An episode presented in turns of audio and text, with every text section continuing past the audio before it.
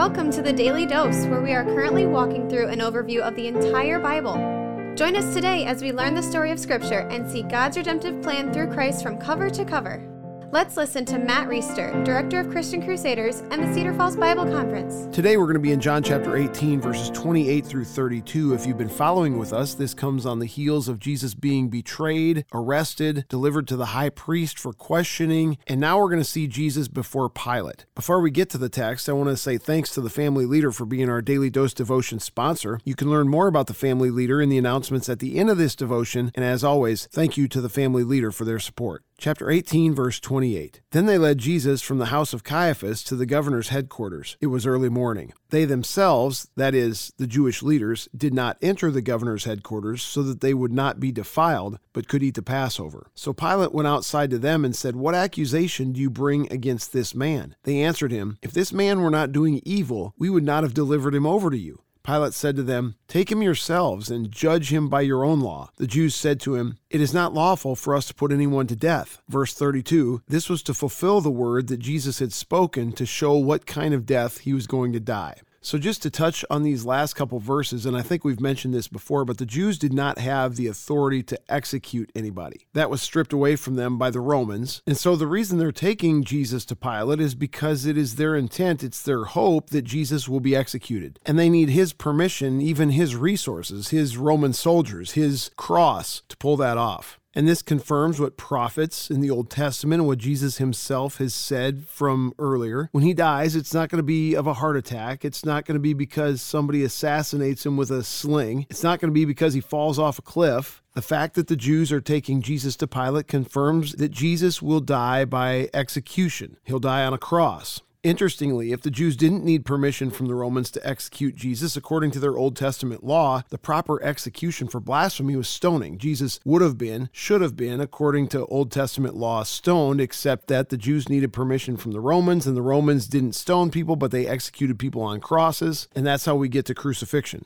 It's also worth noting that Pilate seems pretty ambivalent about getting involved in this whole thing. First of all, he questions what accusation they bring against him. In other words, it's not readily apparent to him. And when the Jewish leaders tell Pilate that Jesus has done evil things, Pilate says, No, I'm not going to get involved in your religious squabbles. Go judge him according to your own law. You really get a picture that Pilate's trying to put this off. He doesn't want to get entangled in some dispute within the Jewish religion of which he's not a part. Nevertheless, the Jews are persistent, and I might point out again that God is sovereignly overseeing and allowing, even causing all of this, because it's right in line with his redemptive plan for the world. Jesus has to die on the cross innocent as he is, in order to pay the debt that we owe God for sin. In one sense, this is a great injustice. In another sense, the justice of God is being satisfied perfectly through the playing out of these circumstances. And we who trust Christ are the benefactors of that carrying out of justice.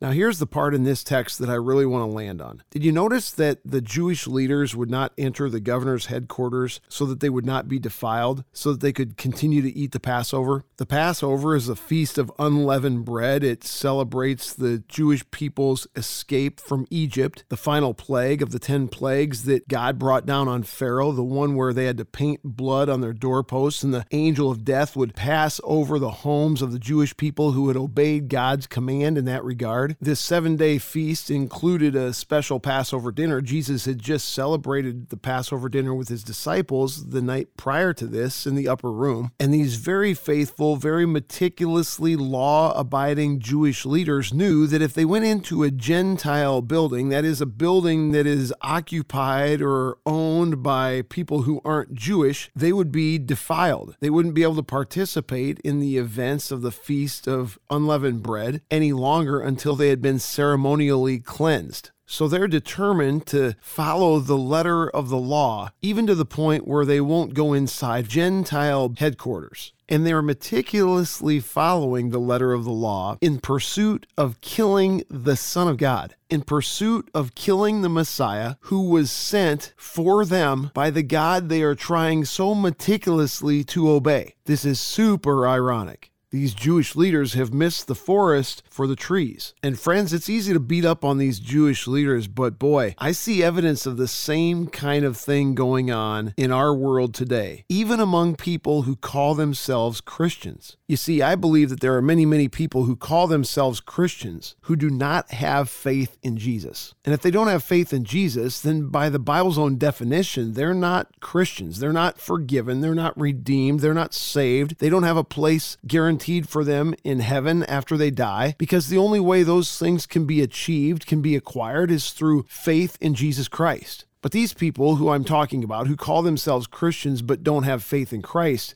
they may regularly attend church. They may know a lot about the Bible. They might pray regularly. They might do things, say things, live in a way that looks Christian to people on the outside who are observing them. They might give some of their money to a church or a Christian ministry. They might volunteer a lot of their time to help other people. But if they don't personally have faith in Jesus Christ, if they haven't received him, if they don't believe in his name like it says in John 1:12, if they haven't confessed with their mouth that Jesus is Lord, and if they don't believe in their heart that God raised him from the dead like it says in Romans 10:9, then they are not Christians. They're no different than these law abiding Jewish leaders who also didn't know Christ for who he was these people today who call themselves Christians but don't know Christ have also missed the forest for the trees. Friend, don't be one of those people. The Christian faith, God's redemptive plan for the world through his son Jesus Christ. It's not a religion with a bunch of legalistic to dos that you have to check off a list. It's a relationship, a relationship by faith with the Son of God who lived the perfect life that we can't in order to satisfy God's holy standards and paid the penalty for sin that we can't so that by faith we could have our penalty mark paid. Please don't miss this and don't let the ones you love miss it either. Thanks for tuning in. Have a great day. This is The Daily Dose, a podcast of Christian Crusaders Radio and Internet Ministry. Please subscribe on Apple, Google, or Spotify podcasts or download the free Christian Crusaders app and share with a friend. Also, prayerfully consider supporting our ministry at ChristianCrusaders.org, where you can find our weekly 30 minute radio broadcast airing on stations around the world since 1936, and where you can listen to our Conversations podcast featuring inspiring interviews with interesting Christians. Special thanks to our Daily Dose sponsor, The Family Leader. God designed three social institutions the family, the church, and government at The Family Leader, they are bringing all three together, honoring God and blessing our neighbors. Learn how and join them at thefamilyleader.com. We also want to highlight another special ministry partner, the Cedar Falls Bible Conference. Check out conference videos and schedule of events online at cedarfallsbibleconference.com. Thank you for listening and may God richly bless you.